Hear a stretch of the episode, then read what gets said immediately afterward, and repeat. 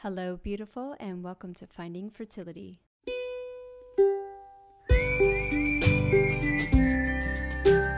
I'm your host, Monica Cox from FindingFertility.co, and I created this podcast to help get you to start thinking outside of the box and realize that your infertility might have nothing to do with your lady bits. Rooted in functional medicine and personal experience, Finding Fertility is all about looking at the whole body and finding the root cause of your infertility. Finding Fertility does not diagnose, prescribe, or treat any issues of infertility. But what we do is take a holistic approach and improve your diet and your lifestyle to get you steps closer to creating your dream family. Just by being here with me, listening to this podcast, you're already going down the right path to making your dreams come true.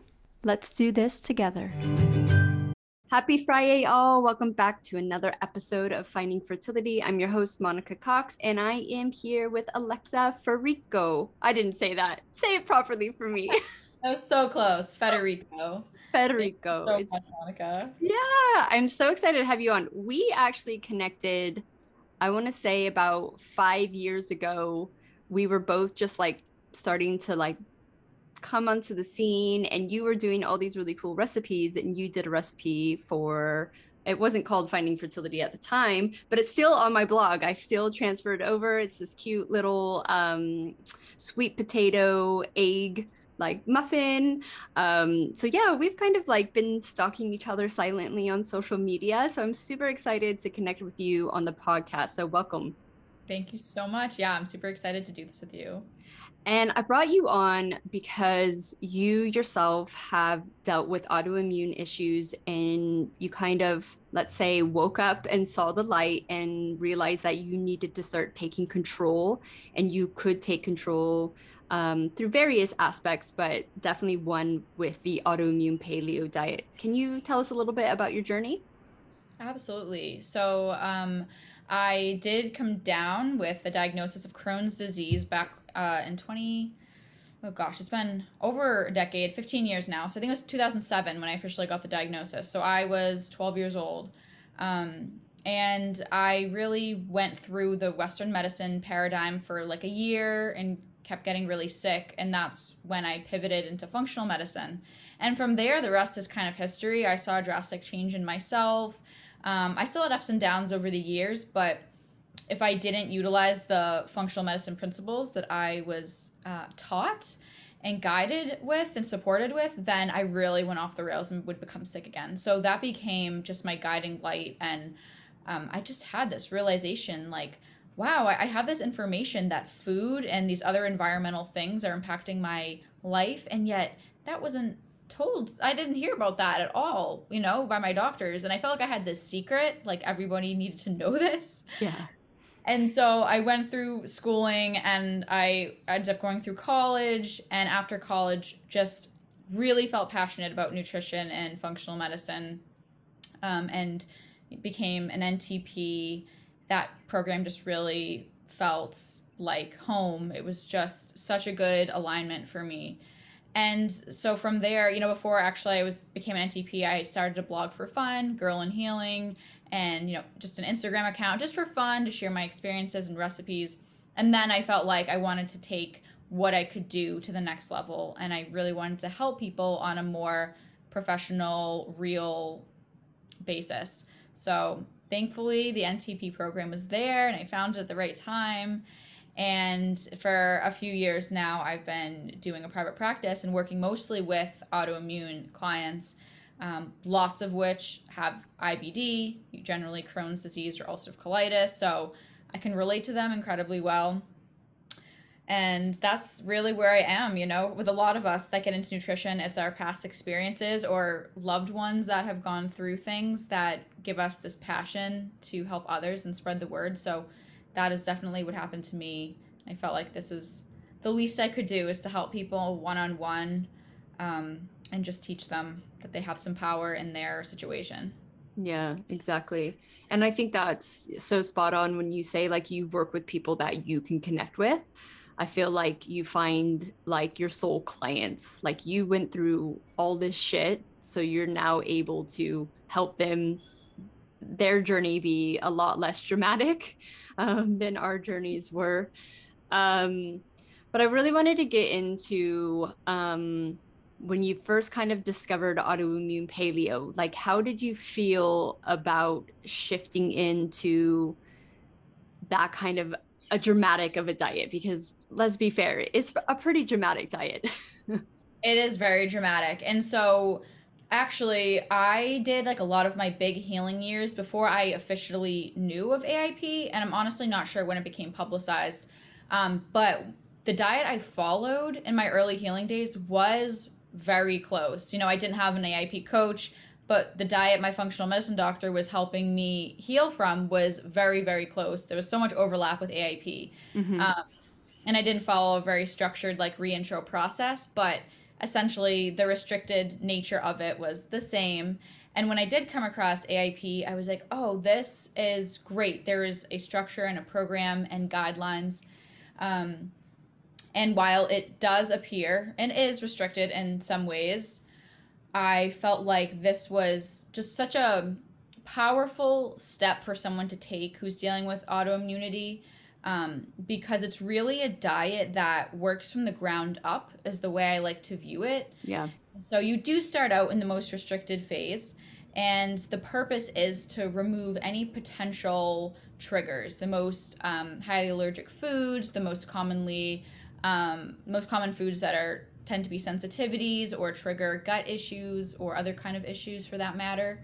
Um, those are all taken off, and it kind of gives the person like a clean slate to start nourishing their body with some of the safer foods that we're aware of and some of the more nutrient dense and gut healing foods. And that way it kind of builds up this tolerance and you're healing, you know, the inside of you for a bit and then your body is just a little bit stronger and more resilient and you can start you know the reintro process um so i think for some people that's really needed because yeah. they might have been out of balance for so long they may have really compromised guts and it seems like every food they eat is triggering some kind of symptom yeah. so those are the people where starting from the ground up with some basics and just you know narrowing on in on nutrient density and gut healing can really benefit them even if it's just for for a short time, short time and it is. I think it can be really intimidating to start thinking like oh my gosh i cannot do this kind of lifestyle. But yeah. it's important to remember it is not for life. Um, and the purpose of the diet is to help people eventually expand what they can tolerate so that they can live a full life and enjoy as many foods as possible without pain. Yeah with your clients do you um like obviously they come to you and they have autoimmune issues. Do you sometimes go right i know you need to do a full aip diet but let's start off by just doing an elimination diet because you literally haven't done anything. Mm-hmm. do you kind of tailor it to like where they're at? Absolutely. Pretty much every client i tailor it. Um i think immediately doing after doing my certification, I had done a couple rounds of a group AIP work. So we moved through each week together with small groups. I did lots of one on ones, moving them through the AIP process. And then I started to just um, step back a little bit from being as regimented as that mm-hmm. and tailoring a little bit to the person. Um, and if I had a client who I thought could benefit from a lot of principles of AIP, but didn't necessarily need to start from the total bottom. Um, I would modify it for them. And yeah. I've done that since. So I've taken, I kind of always take principles from AIP because there's a lot, especially working with um, gut issues, there's a lot to take from that. Um, and sometimes I do kind of shorter versions, like two or three weeks of uh, like basic AIP, and yeah. then we'll reassess from there.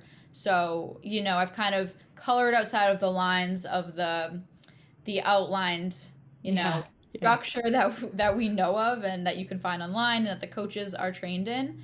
But, you know, just like anything in functional medicine and nutrition, everyone is so different and mm-hmm. you know, I'd rather not restrict somebody if I don't, you know, that much if I don't think it's, you know, totally necessary for where they are in their health. Yeah.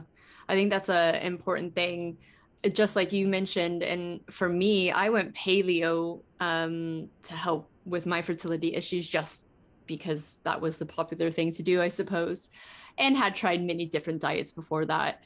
Um, so when I transitioned to AIP, I felt like I did a lot of the hard work already. So restricting what was on AIP was like a big like punch in the stomach yeah again because i didn't know at the well i suppose i knew i had the high natural killer cells but my normal health and this is what a lot of people deal with who are dealing with infertility was fine right? Like my food wasn't necessarily ending me up in the hospital or you know like severe stuff like with crohn's.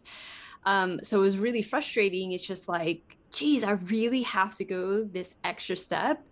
And it was like transitioning out of like, okay, it's not that you're infertile, you're dealing with infertility because you have an autoimmune issue. And that. once you like, yeah, switch that mindset up, it was like an easier transition. And then within three weeks, I knew I was highly intolerant to paprika and tomatoes. Um, like really intolerant to them.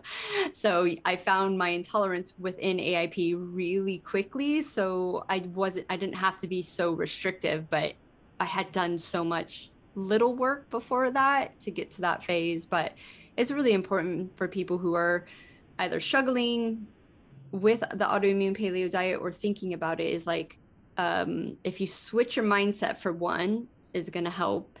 But two, know that you don't have to be perfect. Mm-hmm. Like even eliminating, you know, certain things dramatically reduces your inflammation and your body's able to restore.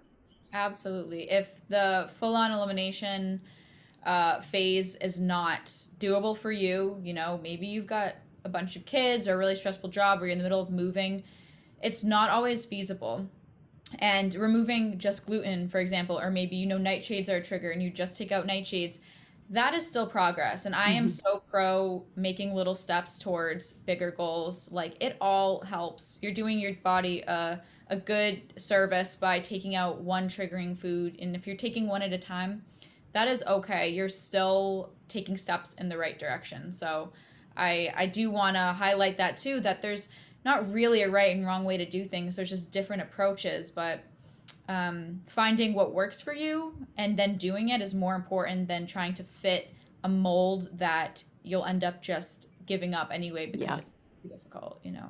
Yeah, exactly. You mentioned that there was times in your life where you maybe, let's say, relapsed or fell off the wagon. Um, can you give us like a little insight into maybe why you did that or or anything that can you know maybe just give some comfort to women who are maybe relapsing right now or um totally. So um my college years my four years in college were the hardest part of my health journey. Um part of that I had realized while I was still in college was there was um, a lot of mold where I was, and I could physically feel the difference of being in school, being in the dorms, you know, lots of old buildings, um, close to the water, so just a lot of wetness and older buildings and all sorts of things like that. Um, I could really physically feel the difference of living at school and then going home for a weekend or a week, which wasn't far from school, but was was a different area. Um, and and I truly felt different. And so I loved being at school, and I lived there for four years, but came home a lot. Um, and so that's an environmental factor that yeah. you know a lot of people might not think that could be contributing to their health, but that was absolutely making me feel worse. And I just kind of stuck it out and had you know ups and downs throughout college, but you know I could have left. I just I didn't um, I wanted to stick it out, and that's the choice I made. So um, I did have up and, ups and downs there. But plus, living in college, you're not going to always have the healthiest food around. I was able to do a lot of cooking um, in my dorms and apartments, but you know, you're still at the cafeteria sometimes. You're still ordering late night food. Like I tried yeah. to be healthy while still having that experience and being like involved with my friends. Um, and of course, there's drinking that doesn't help. Yeah. So I think it was a combination of environmental choices, or factors, lifestyle and diet, um, that I, you know, made choices to enjoy that part of life, but my health did suffer a bit. Um, and then I moved home after college and, and didn't experience as many of those ups and downs or like severe episodes of having symptoms. Um, and so there were other little dips, you know, along the way too. I was pretty healthy throughout high school. Um, then I had a complication a couple of years ago that I ended up needing a surgery for. And so these things can happen, you know, and your diet is such a big uh, a piece to healing. And what I love about, you know, focusing on the right diet for you is that it just gives you so much control. You know, it's not 100% of what your health is going to be, but it plays such a huge role that it gives you a hand in your healing. Yeah. And that being said, um, I am not perfect with my diet today. I wasn't Yeah. five years ago or 10 years ago. um, I still have indulgences. Uh, I eat things intentionally that I know aren't best for me. yeah. Um, it's not my everyday, but it's where I feel okay. My health is in a good enough place. Um, am I gonna take a digestive enzyme with it? Am I gonna take charcoal after, which is like, I'm like such a spokesperson for charcoal um, for GI issues. But like, I, I I think about those things too when I want to indulge. But you know, it's not always perfect, and and no one's perfect. Not the nutritionist or anyone you're watching on Instagram, no matter exactly. what post on their yeah. um and I, I totally have those behind the scene moments where i want to indulge and yeah. i you know i just want everyone to have some grace for themselves because it's not human to be doing anything perfectly 100% of the time Yeah. um, so we just have to kind of move with those seasons of life and those ups and downs and you can always get back up even if you fall off a little bit Yeah. I always say there, like for me, I felt like there was time for perfection and then time for just living life. And you get to choose that, right? So if I was going for a medical treatment three months before, I'm like, okay, this is time for perfection. You know, like I'm I'm going and spending a lot of money for these treatments to get pregnant. So I'm gonna stick to what I feel is best for my body.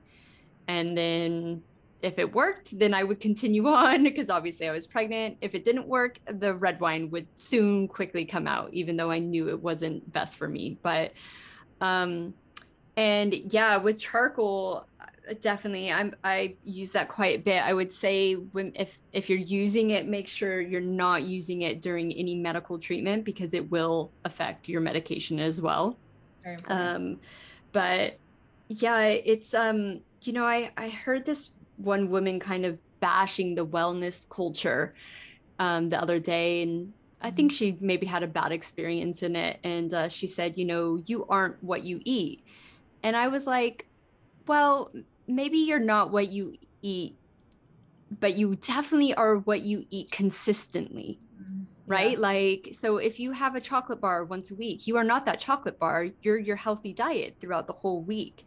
But you can't say that if you are eating a chocolate bar, that's all you're eating, that your body's not going to resent, represent that chocolate bar because it is.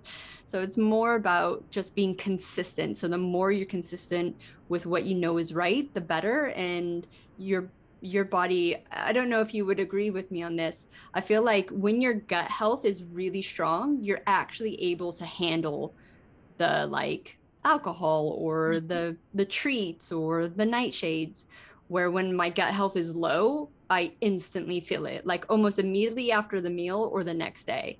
Would you agree with that? A hundred percent, a hundred percent. So people will sometimes ask me, alcohol is a big one for this. Like, is it okay to drink? Like, what do I drink? How much? When? You know, all these things because that's such a, a finicky thing. And so I kind of like rattle off this little mental checklist. It's like, one, am I drinking or eating the food because I really want it, or is it just convenient and it's around me? Because I think we can all like be tempted if something's just there and we're eating it or drinking it out of convenience. So I'm like, well, just make sure you actually really want it and check in with yourself. How are you feeling today? How has your health been?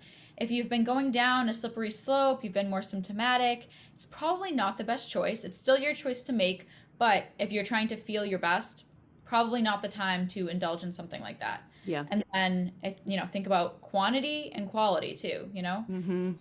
Have a bite or a few sips or one glass, or is it going to become um, a binge of like several glasses of wine or whatever the drink of choice is, or, you know, a whole tray of cookies? Like, moderating the the quantity and also if you have the choice and quality especially when it comes to alcohol that can also impact how you feel. Is it like that sugary bright blue drink like that they make it on the islands or something? Or is it like a really high quality liquor and you're having, you know, one drink of that? Definitely yeah. makes a difference. So yeah. Yeah. Definitely your gut and your gut uh, integrity at the time is really important. I think it's really critical that you check in with yourself and and think about where you are in that moment and if it's the best choice or not for you yeah yeah very very good checklist for sure um your mindset what do you think or how important has your mindset been to continue this lifestyle right like it's not a diet for us it's a lifestyle we know how we feel before and after but can you explain a little bit how you used your mindset to help you through these times? Mm-hmm. Um, so it's funny in like my earlier years, and I also was like 12, 13, but I was pretty stubborn. Um, I would say I, I, did everything I was supposed to do with my diet. Um, but I did it a lot of the time dragging my feet. And I was like, oh, I don't want to do this. I don't have to eat a certain way. I just want to be a kid. Um, but I did it because I knew I felt better that way. And somewhere along the line, I think it was like between high school and college, I kind of just started getting interested in the whys behind why do I feel better when I eat this way. And that's when I started feeling empowered by my lifestyle. Um, and that's when I wanted to be a spokesperson and to help people. And it was that was the mindset shift at that time in my life, is not viewing this as a punishment or um, something that holds me back um, or something that I lack, but it was more that how lucky am I that I know that these choices make me feel better and have helped me heal, um, and I can tell other people about it. And so, viewing any any of my lifestyle choices, I really view them as healing tools and things that just help me push the needle towards me being my healthiest self, which helps me accomplish everything that I want to do in life. Yeah. Um, so that is a big one, I think. Uh, it's a sensitive topic, but there is sort of a victim mentality, which is understandable when someone gets a lifelong diagnosis. And I think it's important to process emotions. And I think there is a grieving stage when you get a diagnosis like that. I yeah. definitely had a very long grieving stage. Um, but eventually, you do need to come out of that and live your life. And so you can live it um, being mad and feeling like something was stolen from you, or you can live it being empowered and using that to your advantage. And the the latter is much more fulfilling and um, will make you feel better inside and out. Yeah. Um, I'm, I'm gonna go out on a limb and say, you know, most of my listeners here are uh, processing or have processed through the victim mentality. Um, because in the infertility community there is a lot of i want to hold on to this if i'm not infertile who i am who am i and the diagnosis of pcos or endometriosis or unexplained or any of these right have really pinned people to a wall in this like process of thinking like i can't do anything about it because i have this diagnosis so therefore it doesn't matter the diet no matter the lifestyle. And um, it's a like you say it's a very sensitive subject and um, you know now i've come to the realization it's it's not our message is there for people who are ready to receive it like i'm not there to change anyone's mind i know exactly where you were that's where i was for three four years of my journey um, and like you say is that mind shift change of like okay it's not my fault that my body is not performing the way it's supposed to be performing, but it is my responsibility to heal it. Mm-hmm. And we are living in a time that we have the knowledge, right? Like when maybe when well especially when you were going there wasn't instagram right like you didn't have girls even not only your age but maybe a little bit older talking about this was my diagnosis then and now we have this all this support and all this um, communication around the subject but there is that battle between the, west and the east let's say medicine. I don't really know where functional medicine lies in that because i feel like functional medicine is takes kind of the eastern medicine but is dealing with western problems. So they have to like tweak it right?